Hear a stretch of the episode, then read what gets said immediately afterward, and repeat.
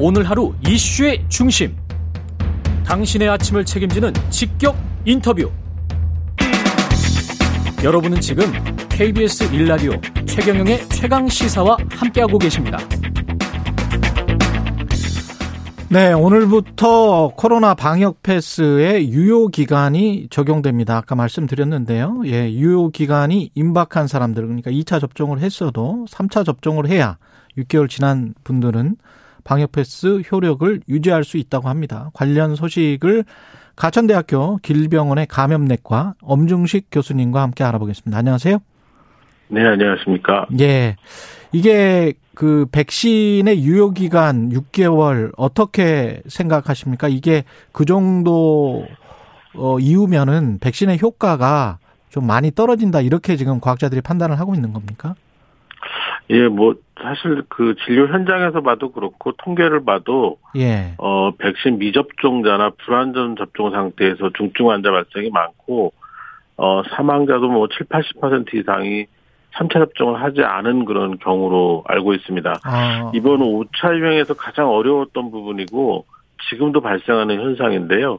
그렇다 보니까 어, 이 3차 접종의 필요성이 굉장히 높아지고 있는 상황이고 이런 상태에서 3차 접종을 최대한 끌어올릴 수 있는 방안이 필요하면서 또 한편으로는 어 이런 그 3차 접종을 통해서 그 보호돼야 될 고위험층에 대한 접종이 뭐 빠르게 올라가고는 있지만 여전히 어 아직도 접종 대상자가 많이 남아 있다라는 어 그런 부분이 이번 방역 패스의 의미라고 보고요. 예. 또 하나는 지금 저희가 확진자 발생을 최대한 빨리 줄여야 됩니다. 근데 현재 거리두기를 어, 더 강화하기는 어렵고 부분적인 보완을 통해서 어, 조금 더 그 차단 효과를 어, 광범위하게 좀 가져오기 위한 그런 방법으로 보고 있고요. 마지막으로는 오미크론 변이 바이러스 확산을 최대한 늦추려는 그런 목적으로 이해가 되고 있습니다. 고위험군 관련해서는 고위험군이 이제 60세 이상 말씀하시는 거죠?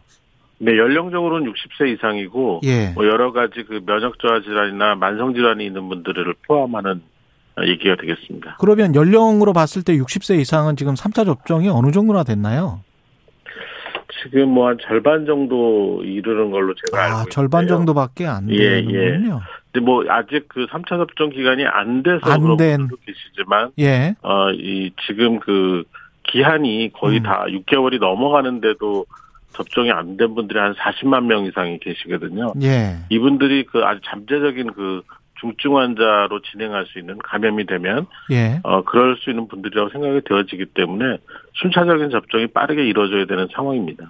이 사망률 같은 경우는 과거처럼 계속 이렇게 60세 이상 뭐 50대까지 포함하면 이렇게 95% 이상이 이쪽에 집중이 돼 있습니까? 예, 뭐 7, 80대가 압도적으로 사망자 중에서 많고요. 예. 그다음 60대 이상에서도 지금 뭐 1% 이상의 사망자가 계속 나오고 있기 때문에 음. 어뭐 독감하고 비교하면 이, 이 1%만 해도 10배 이상의 그렇죠. 사망자를 보이는 거거든요. 예. 그러니까 상당히 위험한 그런 상황을 맞이하실 수가 있는 거죠. 예. 제가 뭐 0.84, 뭐 치명률 이런 걸로 봤었는데요. 0.8대, 0.9대. 예. 전체 누적 그 치명률은 0.88% 정도까지 88. 올라가 있는 상황이고요. 예. 근데 이게 지금 그한 어, 2, 3개월 사이에 거의 1% 가까이가 올라간 상황, 0.1% 정도가 올라간 상황이고, 음. 연령별로 보면은 80대 이상은 뭐 한 13% 이상의 사망률을 보이고 있고, 아. 70% 70대가 5%, 예. 그리고 60대가 1% 전후의 사망률을 보이고 있기 때문에 예. 이 60대 이상의 사망이 전체 사망의 95% 이상을 차지하고 있는 상황입니다. 그렇군요. 근데 이게 참 그 젊은 상대적으로 젊은 2030이랄지 40대까지 포함해서 이 사람들 같은 경우는 그 독감이나 이런 것에 비해서 치명률이 좀 낮다고 생각해서 이게 백신 접종을 꺼리는 어떤 분위기가 있는 것 같은데요. 어떻게 생각하십니까?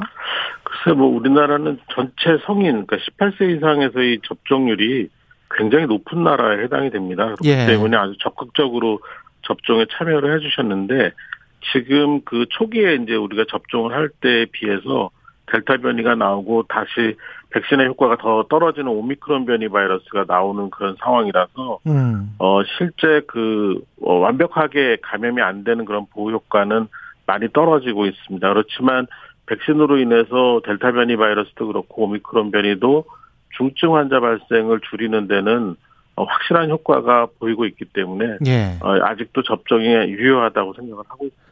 아까 거리두기도 말씀을 하셨는데 이제 방 방역 패스 적용 시설이 확대가 된단 말이죠. 백화점, 대형마트도 확 이쪽으로도 확대가 되고 그 다음에 이거를 어, 안 맞은 사람들 같은 경우는 경고음 시스템을 두겠다 이런 이야기인데 이것과 관련해서 이제 인권 침해 논란도 있고 의사 등 다수 의료계 인사들이 이제 집단 소송을 내기도 했고 우리나라도 이제 비슷한데요 외국이랑 이런 움직임에 관해서는 어떻게 보세요? 이제 아무래도 생활의 불편함이 많이 커지기 때문인데요. 예. 실제로 이제 우리가 그 이 어, 사람 결국은 이제 그 어, 코로나19라는 거는 사람들의 이동이나 접촉을 통해서 전파가 되는 거니까 현재 상황에서 가능한 최대한 범위 내에서 사람들이 이동하거나 접촉하는 공간과 시간을 줄여나가는 노력이 필요한 거고요. 네. 그러다 보니까 사람들이 많이 모일 수 있는 곳 그러면서 어 대량 발생이 어 일어날 수 있는 곳에 대한 그 이 제한 출입 제한을 어 통해서 미접종자를 보호하겠다라는 그런 의지로 보고 있는데요. 뭐 경고음 시스템 같은 거는 뭐 방법론적으로 조금 문제가 있을 수도 있어서 어, 어떻게 그 관리할 건지에 대해서 또 좀 더 그 고민이 필요할 것 같습니다. 그런데 실제로 이게 어 이 재량권 남용이라는 측면으로 갈 정도의 그런 대응이라고 보기는 어렵고요.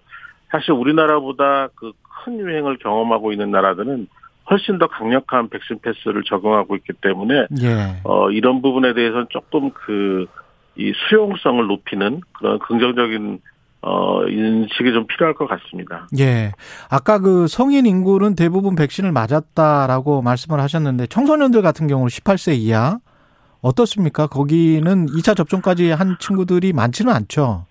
예, 그런데 지금 뭐, 어, 상당히 논란이 많았음에도 불구하고, 예. 청소년에서의 접종도 상당히 그 빠르게 그 진행이 됐습니다. 특히 이제 그 중학생 이상에서의 접종이 지금 벌써 뭐 70%가 아, 넘어갈 정도로 그랬군요. 접종률이 상당히 높아진 상태이고요. 예. 어 이제 문제는 이제 그 초등학생 접종률이 여전히 낮고 음. 우리나라의 경우는 12세 미만에서는 접종을 시작하지 않은 상태인데 예. 요 연령대가 이제 이 만약에 오미크론 변이에 의한 어 대규모 유행이 시작이 되면 가장 보호되기 어려운 연령층이라서 예. 어 조금 더 접종을 좀 어 좀 그 적극적으로 할 수 있는 분위기를 좀 만들어야 될 것 같습니다. 미국 FDA에서 그 3차 부스터샷 12세부터 18세까지 이, 이 친구들에게도 3차 부스터샷을 권장했던 걸로 제가 외신을 봤었는데 그거 맞습니까? 예, 뭐 미국 뿐만이 아니라 뭐 캐나다나 유럽 이런 나라들에서는 예. 5세에서 12세 사이에 어, 어린이들에서의 접종도 좀 강력하게 권고를 하고 있는 상황이고요. 음. 이제 3차 접종과 관련돼서도 성인과 거의 동일한 그런 기준으로 어 6개월이 넘지 않는 범위 내에서 접종을 하는 것으로 권고를 하고 있는 상황으로 알고 있습니다. 성인과 동일한 기준으로 1719님도 아마 이제 이런 걱정 때문에 또 이런 불안 때문에 이 이런 어 생각을 하시는 것 같아요. 3차 접종하면 추가 접종은 없나요? 일정 기간 지나면 다시 4차, 5차 끝없이 맞아야 하는 게 아닐까요? 이런 말씀을 하셨는데 이게 화이자의 팍스로비드랑 결합해서 생각을 해보면 어떤 전환점이 될 수가 있습니까? 올해 상반기나 이럴 때? 예, 근데 새로운 변이 바이러스가 계속 나오고 있기 때문에 기존에 지금 우리가 사용하고 있는 백신은 음. 한계가 있다고 보고 있고요. 예. 지금 예. 아마 파이자에서는 이제 오미크론 변이 바이러스에 대비한 새로운 백신을 디자인해서 개발 과정으로 있는 것으로 알고 있습니다. 예. 그래서 언젠가는 우리도 우리가 또 또다리 또다시 개, 개선된 그런 뭐 백신을 맞아야 되는데 이 개선된 백신이 아, 지금처럼 3, 4개월 단위로 계속 맞아야 되는 건지 아니면 6개월, 1년 정도 긴 기간을 가지고 접종을 할 수 있는 그런 백신이 될지는 좀 두고 봐야 되겠고요. 두고 봐야 된다. 팍스로, 예. 예. 팍스로비드 같은 경우는 예방 효과보다는 지금 발생하는 환자들을 중에서 중환자의 그 비율을 줄이는데 어, 큰 역할을 할 것으로 기대를 하고 있습니다. 예. 그 오미크론은 어떤 건가요? 지금 명확하게 좀 규명된 게 있습니까? 오미크론 변이에 관해서 얼마나 위험한 건지 아니면 안 위험한 건지 어떻게 보세요?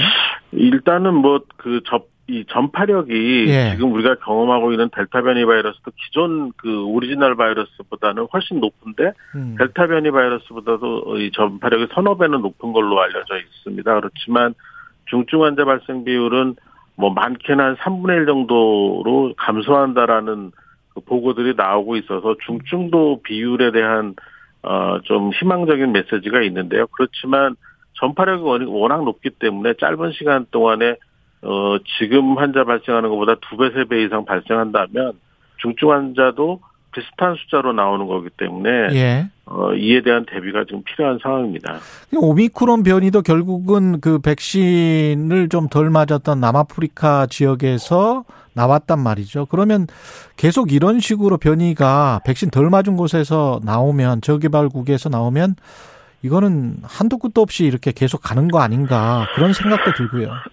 아, 예, 그렇습니다. 이제 예. 그, 이, 이런 그 팬데믹의 어려움이라는 것이 결국은 그, 이 대량 환자 발생을 하는 대규모 유행이 발생한 나라에서 계속적으로 변이 바이러스가 나올 가능성이 높아진다는 데 있는데요. 예. 그래서 이제 이 백신 접종과 관련돼서도 국제적인 연대나 지원이 필요한 부분인데, 어, 오미크론 이후에도 변이 바이러스는 나올 거라고 생각을 합니다. 그런데 네. 우리도 그 백신이나 치료제를 계속 개발하면서 대응을 하고 있는 것이고 음. 또 이제 전파를 효과적으로 관리할 수 있는 여러 가지 새로운 기술들이 나오면서 전체, 전체적인 대응 어, 환경이 좋아지리라고 생각을 하고 있습니다. 뭐 과학자셔서 그 허황된 말씀은 하실 수 없겠지만 혹시 긍정적으로 올해 안에 어떻게 좀 끝날 수 있는 그런 시나리오도 있습니까? 아, 이제 종식이라는 관점에서 보면은 그건 예. 뭐 우리 세대에 종식될 거라고 생각하지는 않습니다. 근데 길게 보셔야 될 것 같고요. 예. 그렇지만 어, 아까 말씀드린 것처럼 효율 좀 더 효율적인 백신, 좀더 음. 효율적인 항바이러스 같은 것들이 나타나고 예. 우리의 환경을 좀 더 안전하게 관리할 수 있는 기술이 도입이 되면 음. 어, 지금과 같은 알겠습니다. 거리두기를 하시, 아, 해서 지금 같은 거리두기보다는 길병원의 네, 감염내과 엄중식 교수였습니다.